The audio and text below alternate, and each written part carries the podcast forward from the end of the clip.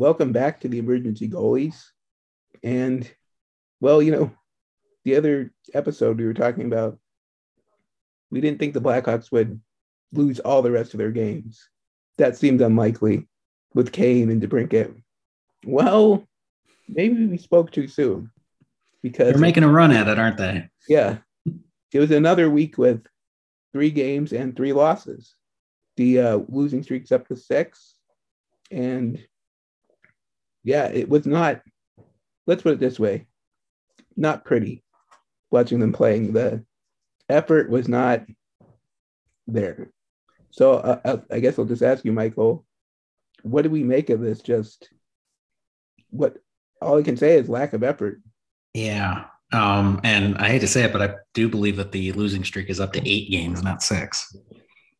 I guess six games without a point. Yeah, that could be. That could be. Yeah, there were a couple of overtime losses in there. That is true. But uh, yeah, this is uh, a very disheartening stretch of games for the Blackhawks.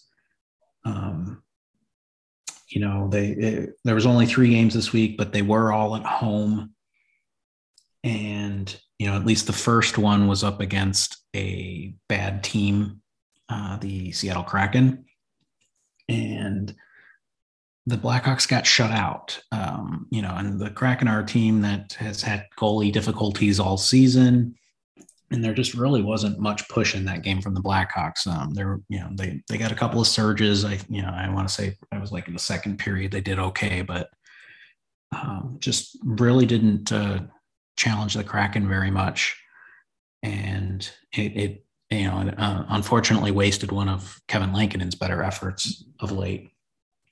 And then uh, the Dallas game came along, and Lankinen was pretty bad, but his uh, team didn't do him any favors in that game. Um, you know, the Blackhawks at least scored some goals, but uh, the the defense was was pretty porous and um, just you know the the Stars and then you know the Kings came into town both of those teams are fighting for playoffs mm-hmm. position. So they had a lot to, you know, they had a lot on the line. So I, I don't begrudge the Blackhawks too much in those games. Um, it's going to be tough going up against the teams that are highly motivated to play. Yeah. Um, but yeah, the, the the Kraken game was definitely the the disappointing one. You know, they were they were in the middle of a losing streak. Um, and you know, I mean, we've seen Derek King's tried to get a little bit more um, animated um, in post game press conferences. I, you know, he's called his, yeah, he's called out the player, you know, some of the players as being passengers. He's scratched guys. He's, you know, taken some steps to try and resolve some of this, but it's just, it's a pretty lackadaisical effort from the team um, most nights, and I thought especially last night against the Kings, I, I was that was just really a, a poor effort all around. Mm-hmm. I mean, you know, it's like obviously the Kings and Stars, they have a lot to play for. They're going for playoff right. spots, so they're going to bring an effort. And the Blackhawks obviously are not as good as those teams, but you'd like to see a little bit like you're getting outshot. What was it, thirteen to one or something? By the end of the first period, it's like late in the first period, and you're like, could you do a little something? Right. Yeah. I mean, I want to say halfway through the game, the Blackhawks had like seven or eight shots. It was just, it, it was very, very disappointing. Yeah. It's like the, the Kings are going for the playoffs, but it's not like they're the Lightning or something. You can, yeah. Yeah. There, you, you should definitely put up more of an effort or, you know, more of a, um, more of a push against a team like that, you know, at home but yeah, it was that that was definitely the disheartening one. Mm-hmm. Uh, I guess the question you ask is how much of it is effort and how much of it is just are they just very bad? I mean, it's both. It's both. Um, I mean, you know, they didn't end up trading away that much at the the trade deadline outside of Fleury. Um, and you know, I mean, Fleury definitely played well for this team.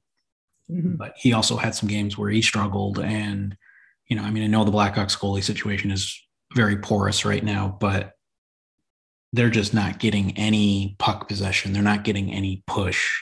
And we've seen stretches of this season where the Blackhawks have at least, you know, hung with decent teams and, you know, even won some games against decent teams. I mean, they were playing 500 hockey for um, like the first two or three months under King. Yeah. And the, the team is not that much different right now. And so it, So it it- really is mostly an effort issue at this point, I think. Well, you got the veteran people like a Kane or Toews and stuff that are used to being, although they haven't been as good lately, obviously, but they're used to winning and Yeah. to just have such an open like to be done so early. You do wonder if they're they're just kind of you know checking out. Yeah. Um, it's, you know, I wish I had an answer. Uh, I, I would like to think that the team um, will respond. Um, maybe in this next game, they got one more home game here against a bad San Jose team Mhm. um, who did make some trades and, um, you know, they're, they're out of the playoff picture. Mhm. Um, because then, you know, you go on the road against a pretty decent Nashville team. Then you got Calgary coming in. So, I mean, it's not, not getting easier. not getting easier. I mean, there's there are still a few games mixed in with you know the Arizonas and the Philadelphias and the Buffaloes of the world. So I still don't think the Blackhawks are going to lose the rest of the games of the season. But it would be nice to see the Blackhawks at least beat one of the non-bottom feeder teams. You know that that that would be um, that would be nice to see. Well, it's just you know, you were saying. I mean, King is doing pretty much. He's pulling out every trick in the book, but I mean, it's just yeah. you can't. It's kind of hard to. You can't change like the situation that they're in. Exactly. You know Yeah. I I mean? mean, you know, I mean, he's he's scratched young players, he's scratched veterans. He's he's called them out in the in in the press. He's you know done all the things that coaches typically do in these situations to try and light a fire under um, not just the team but specific players as well. And we just we haven't seen much of a response from the team.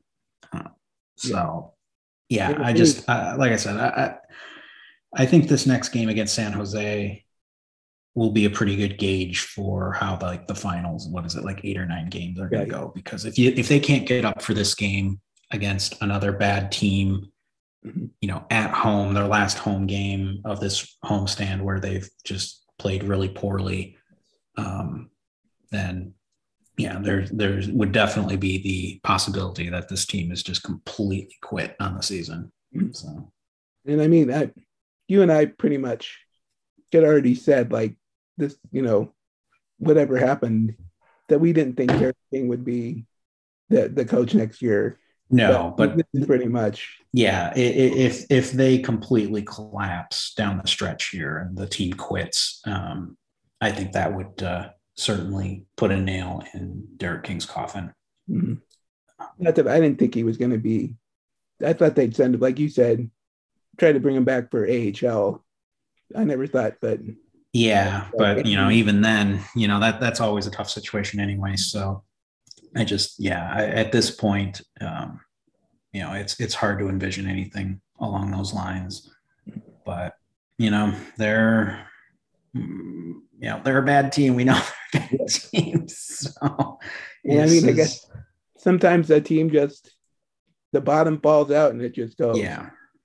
You know, you know, and I mean, we saw the bottom fall out at the beginning of the year, and you know, to also have it have it happen at the end of the year, um, you know, that would be fairly disheartening. But at the same time, I, this is the direction the team is going. Uh, we better get used to some bad hockey because they're going to be awful next year. Um, I don't, I don't think there's any. I I think this team is definitely leaving open the possibility if they don't win the lottery this year that with tanking. Yeah. they're going to completely tank next year and that Well, I mean- you know I don't want to insult um, Reese Johnson, but they signed him to a two-year deal. You know, two-year Mhm. uh, NHL one-way deal, and if he's going to be playing every game, it's going to be bad.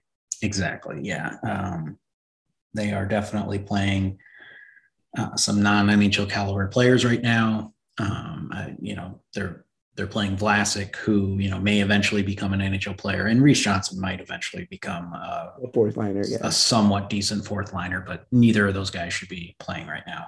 Mhm. Um, but at the same time, I, I have no problem with Derek King scratching like Dominic Kubalik either because he's Yes. been a problem for a while.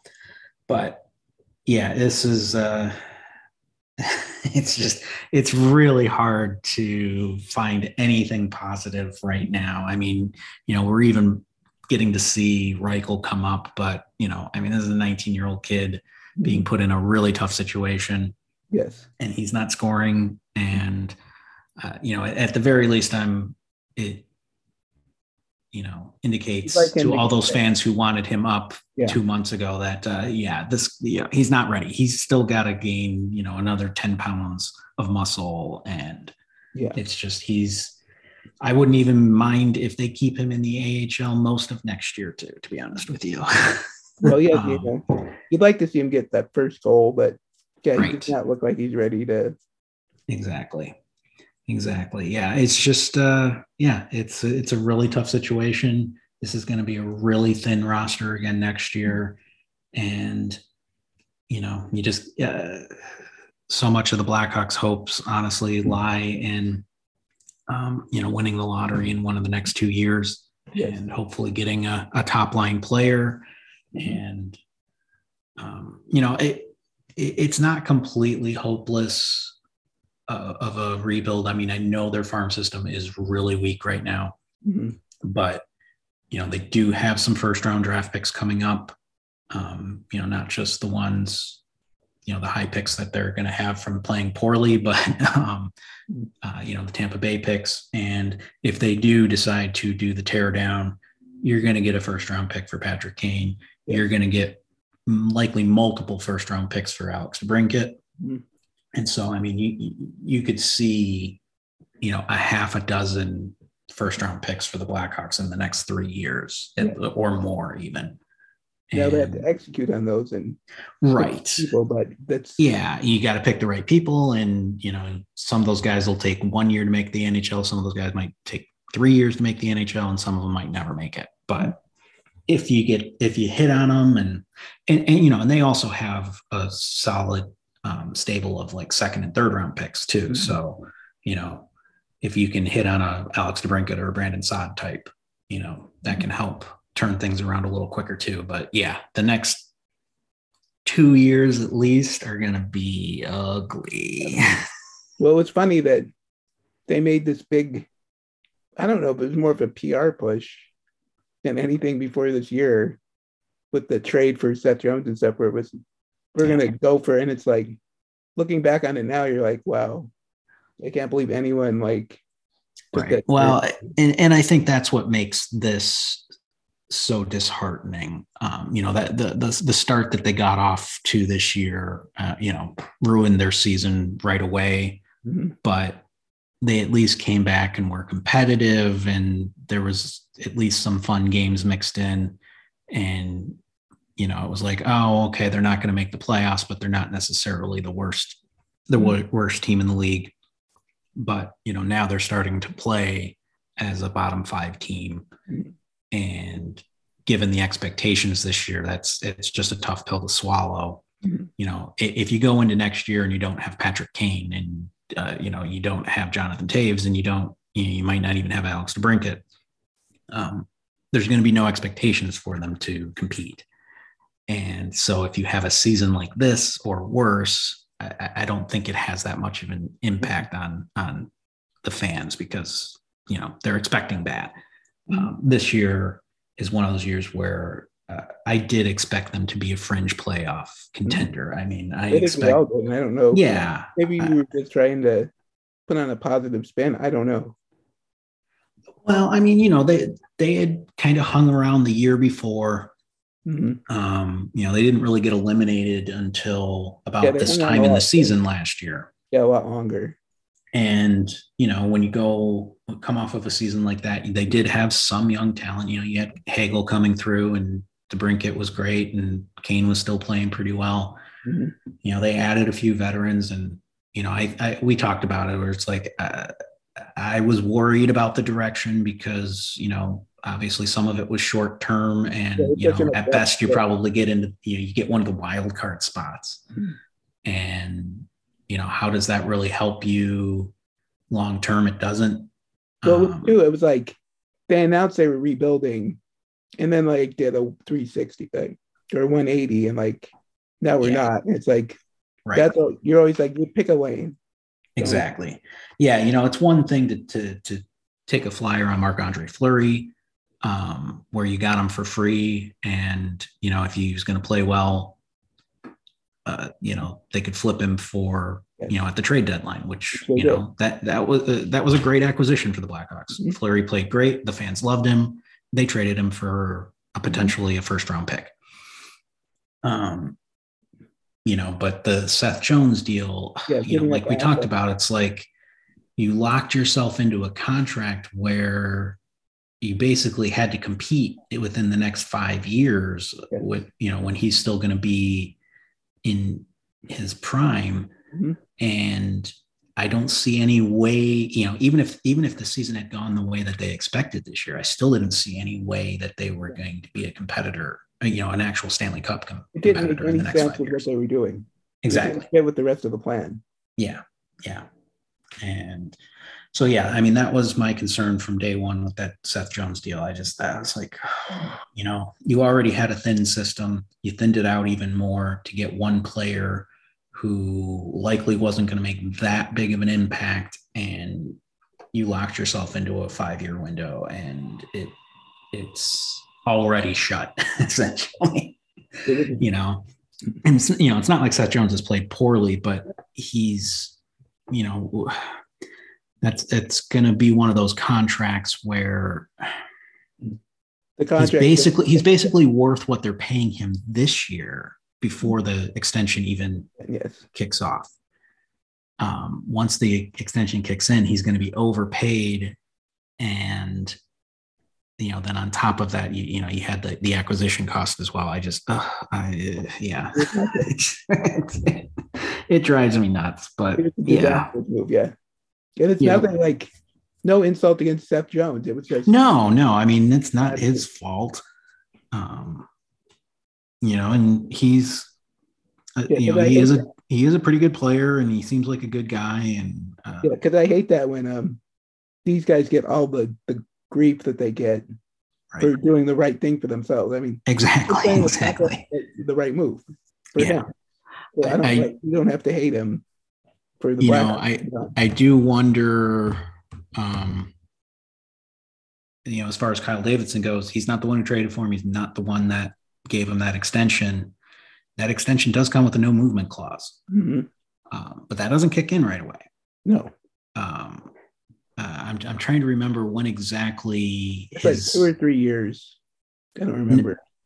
Uh, well, no, I, I- I think the I think the no movement clause is, is begins in year one, but I can't remember when the actual league year starts. When when that when oh, that I see what you're saying. when the when the no movement clause will actually kick in there may be an opportunity to trade him before that Kicks in. uh, yeah that extension actually kicks in so um i'm you know i'm not 100% sure on that but i i would assume that that is something that kyle davidson would um, yes.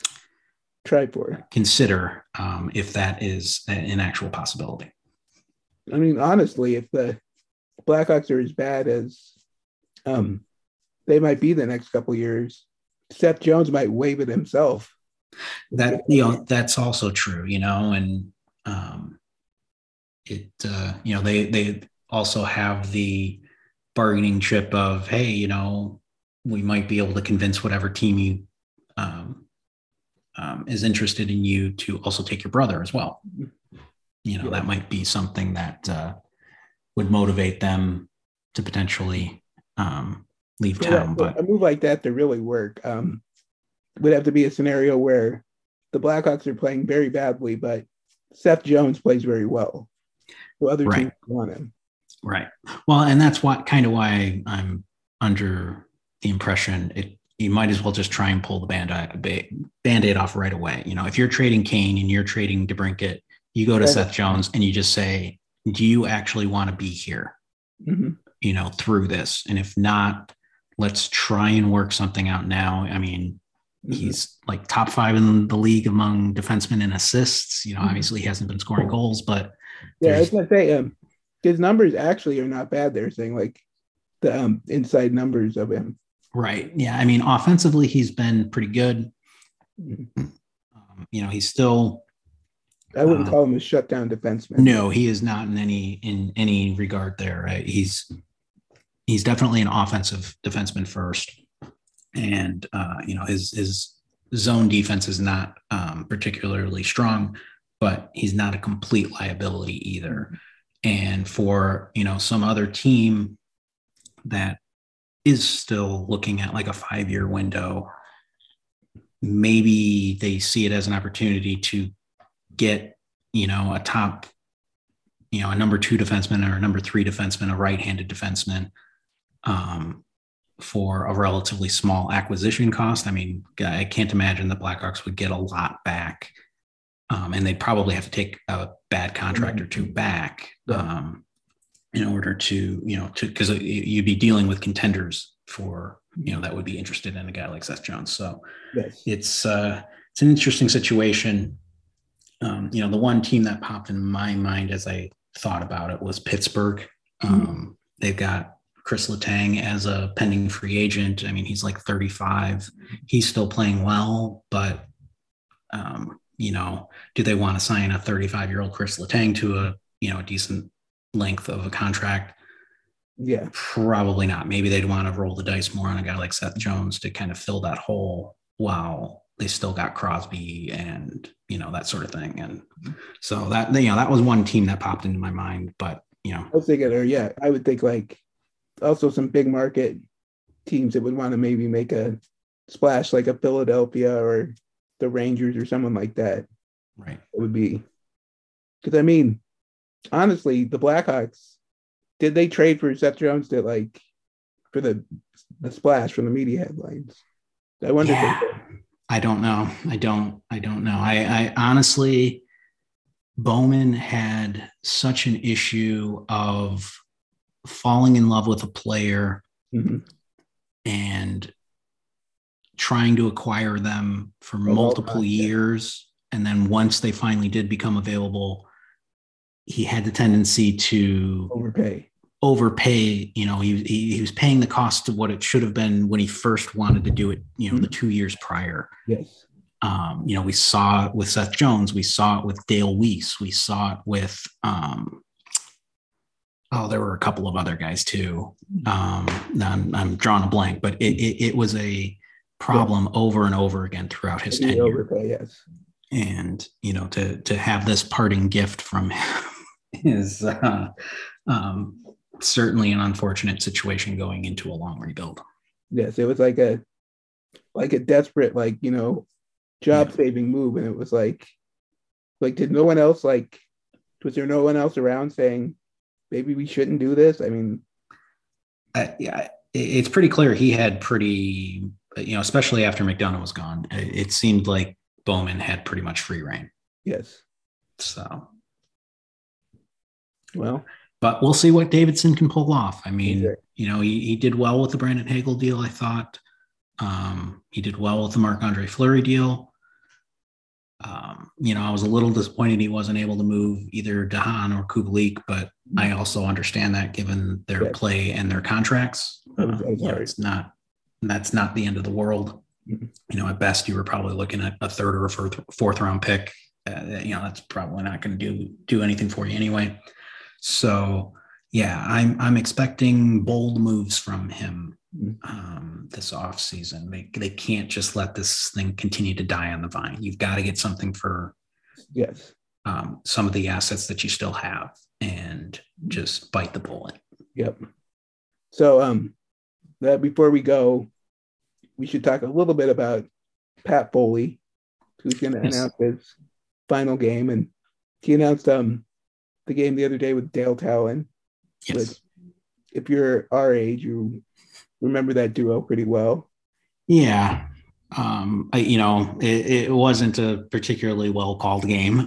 Dale Tallon was uh, uh, rightfully pretty rusty. I can't actually remember the last time he would have called a game. It was probably 20 years ago.